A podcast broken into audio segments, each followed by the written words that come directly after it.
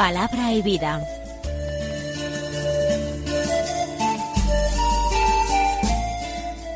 Con el Padre Manuel Horta, desde Sevilla.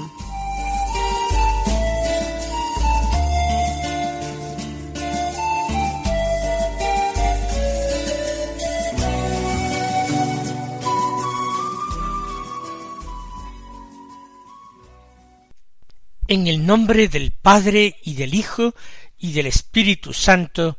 Amén. Alabados sean Jesús y María. Muy buenos días, queridos amigos, oyentes de Radio María y seguidores del programa Palabra y Vida, un programa que realizamos el martes de la decimoséptima semana del Tiempo Ordinario. Este martes de la decimoséptima semana es veintiséis de julio. Vamos acercándonos al final de este primer mes plenamente veraniego, y este día nos trae la fiesta de San Joaquín y Santa Ana, los padres de la Virgen. La tradición que atribuye estos nombres a los padres de la Virgen es antigua, una tradición que parte del siglo segundo, por tanto es excepcionalmente antigua. El culto a Santa Ana es el más antiguo. Existe ya en la Iglesia del Oriente desde el siglo sexto, y nosotros, si visitamos Jerusalén, podremos también ver los restos de una antiquísima iglesia dedicada a Santa Ana. Y de allí, del oriente, pasó al occidente ya en la Edad Media. Mientras que el culto a su marido, a San Joaquín, es algo más reciente. Y en la última reforma litúrgica de la Iglesia se unificaron estas dos memorias de los padres de María, que antes se separaban y se celebraban en días distintos. Está bien, los nombres de ambos, de ambos esposos, reunirlos en una misma memoria. ¿Es totalmente cierto que los padres de María se llamaban Joaquín y Ana? No, es tradición antigua, pero no podemos estar seguros, ni es un dato eh, bíblico. Sin embargo, lo que sí es cierto es que la Santísima Virgen María tuvo también unos padres, que la criaron, que la educaron, que la acompañaron, y que lo hicieron de una forma maravillosa. Fueron perfectos cuidadores y educadores de esta niña excepcional que era inmaculada desde su concepción. Ellos también fueron elegidos por Dios para acoger en su hogar y en su familia como hija a aquella que recibiría un día el título de Madre de Dios. Vamos a escuchar ahora la palabra de Dios que se proclama en la liturgia de la misa del día. Seguimos con la lectura del capítulo trece del Evangelio de San Mateo. Hoy tomamos los versículos treinta y seis al cuarenta y tres, que dicen así. En aquel tiempo Jesús dejó a la gente y se fue a casa. Los discípulos se le acercaron a decirle: «Explícanos la parábola de la cizaña en el campo». Él les contestó: «El que siembra la buena semilla es el Hijo del Hombre. El campo es el mundo. La buena semilla son los ciudadanos del reino. La cizaña son los partidarios del maligno. El enemigo que la siembra es el diablo. La cosecha es el final de los tiempos, y los segadores, los ángeles. Lo mismo que se arranca la cizaña y se echa al fuego, así será al final de los tiempos.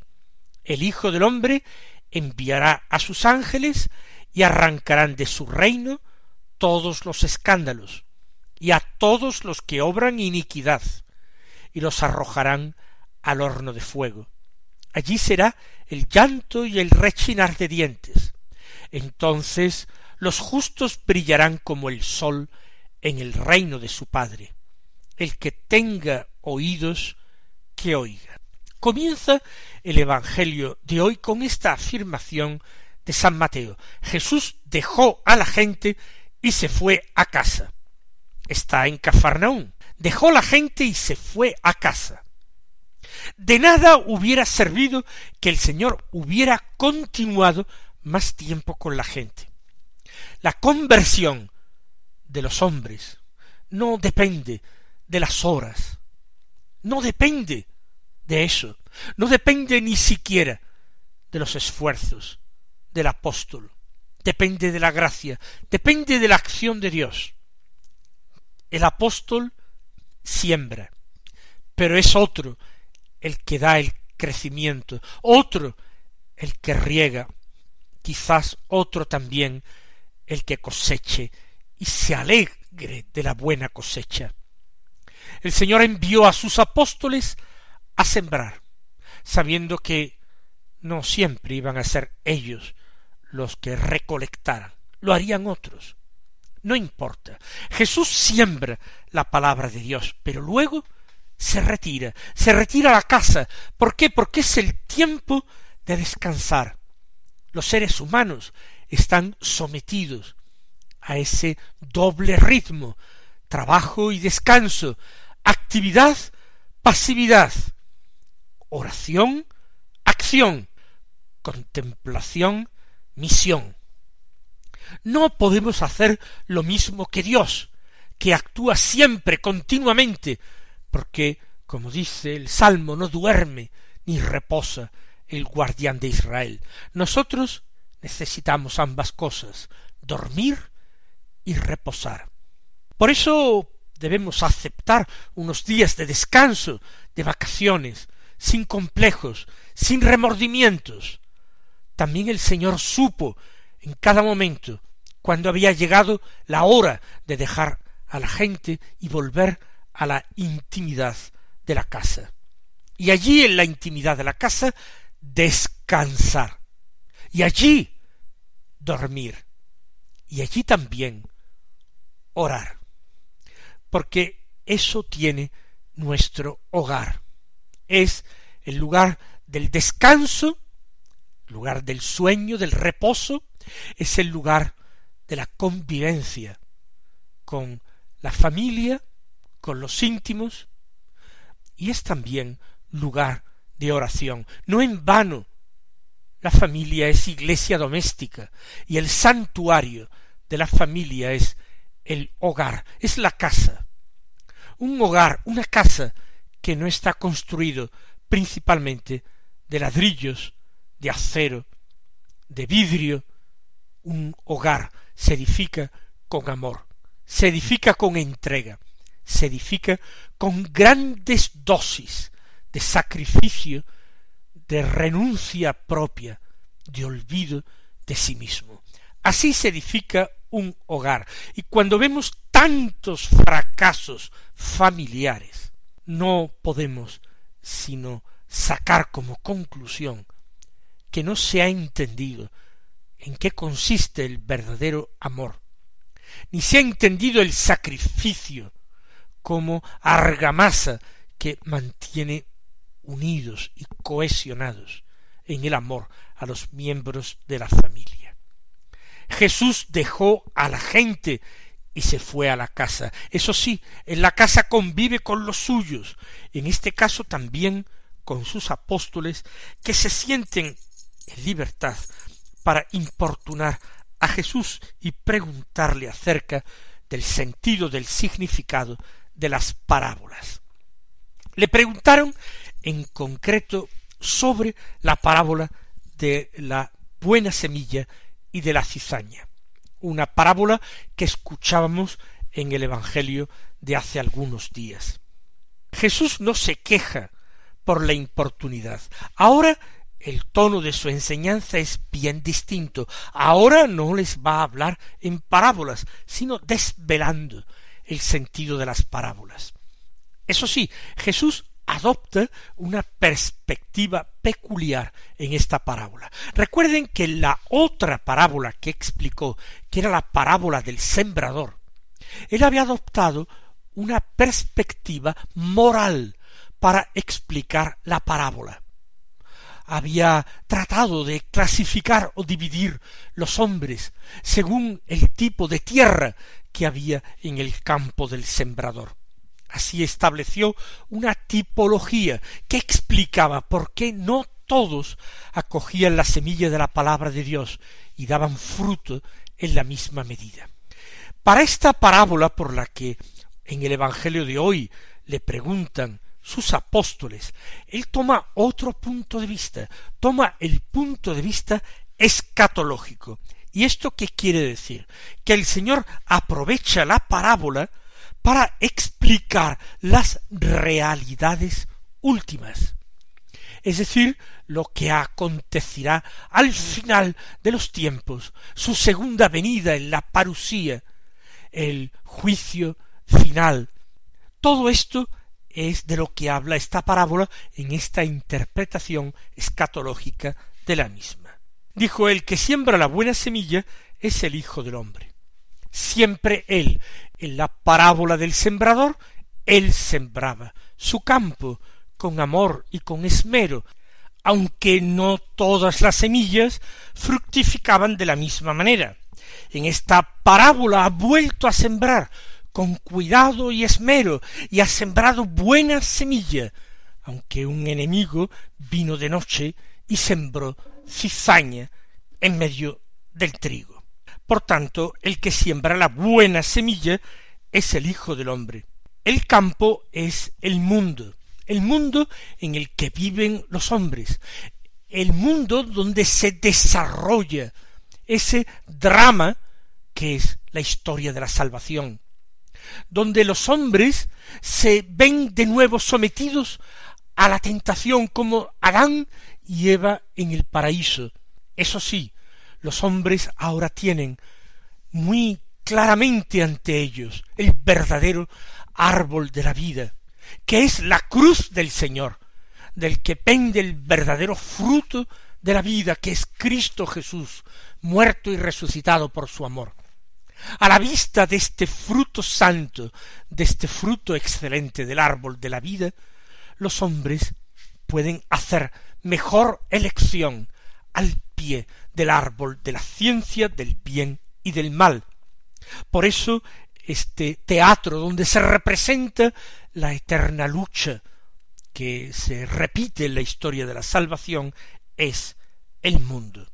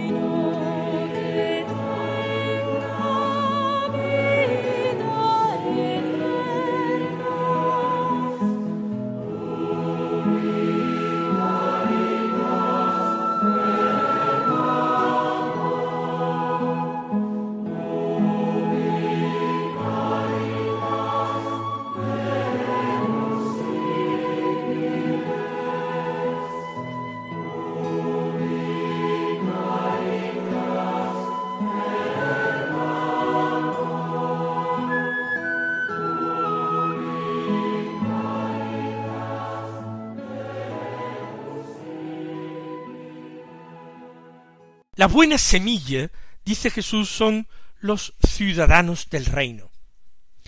Así lo dice Jesús, y no podemos corregir al Señor. Nosotros diríamos que son los ciudadanos del reino, los hombres en cuanto que han sido alcanzados por el amor y la predilección de Dios.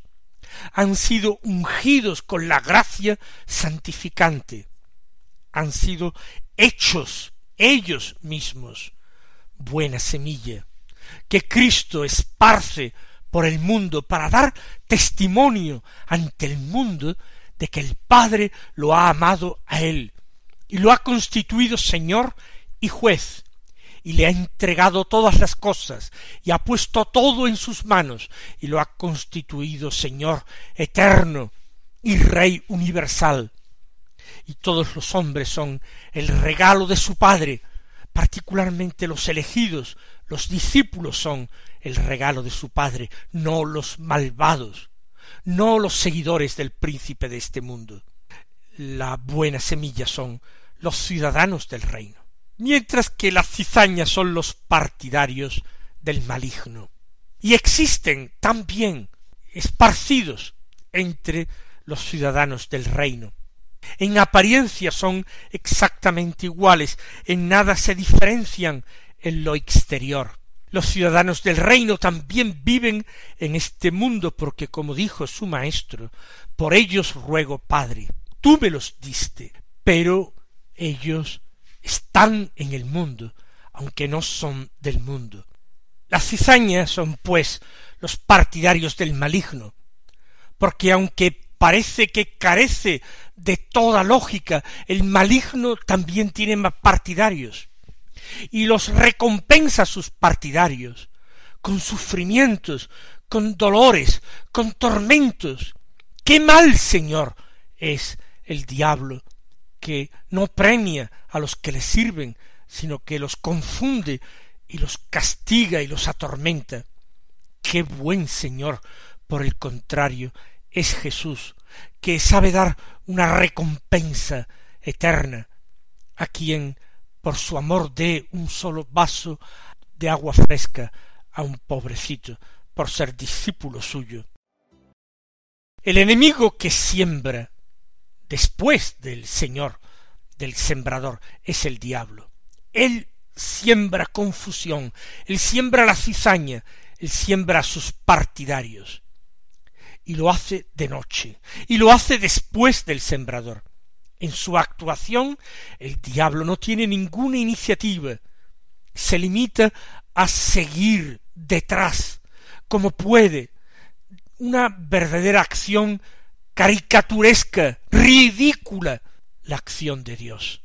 Él va detrás de él, y él siembra algo que es infecundo, nunca da fruto.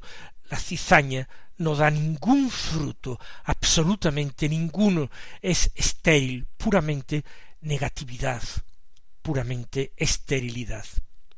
Así se conoce al enemigo cuando actúa, así se conocen sus obras, por su esterilidad. Sólo produce dolor y sufrimiento.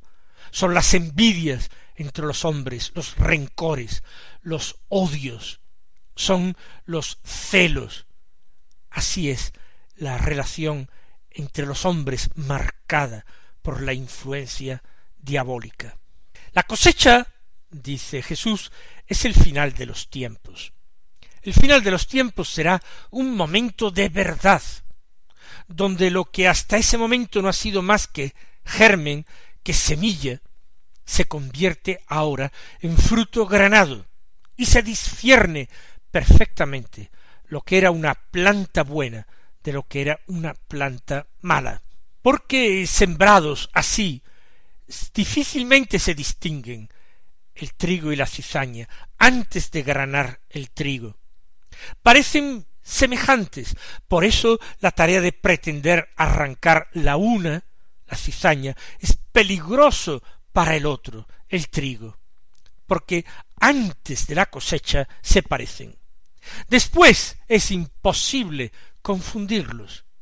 La esterilidad o la fecundidad, la pobreza o la abundancia, la inutilidad o el carácter práctico. La cosecha es el final de los tiempos, el momento de la verdad, y los segadores son los ángeles. Los ángeles son los enviados de Dios, instrumentos al servicio de su voluntad, poderosos ejecutores de sus órdenes, como les llama la Escritura.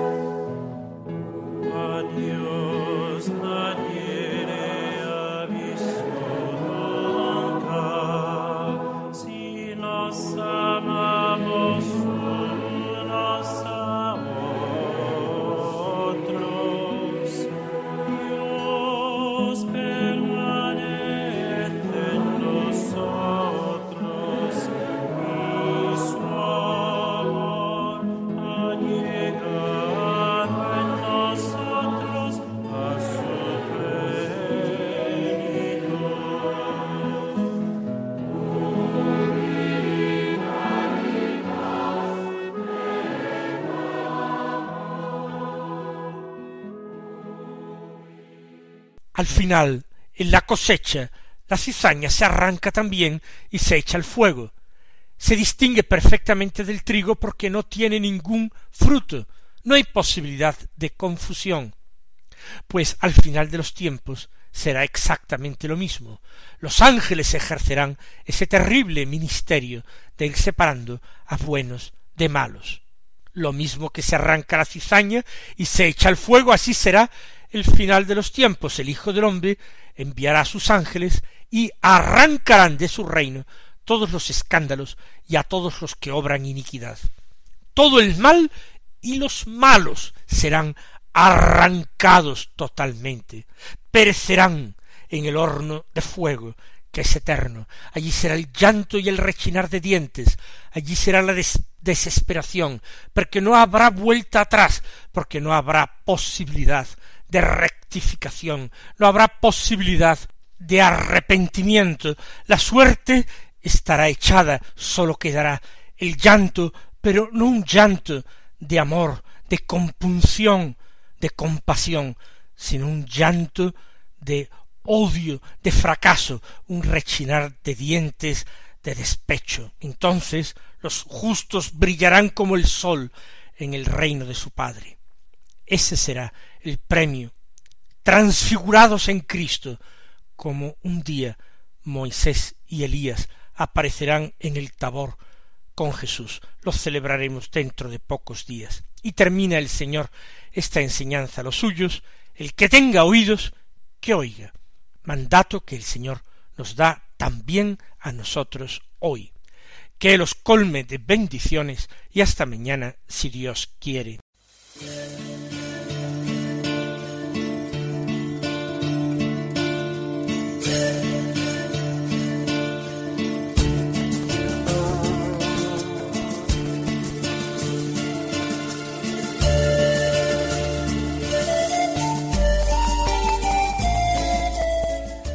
Concluye Palabra y Vida, un programa dirigido desde Sevilla por el Padre Manuel Horta.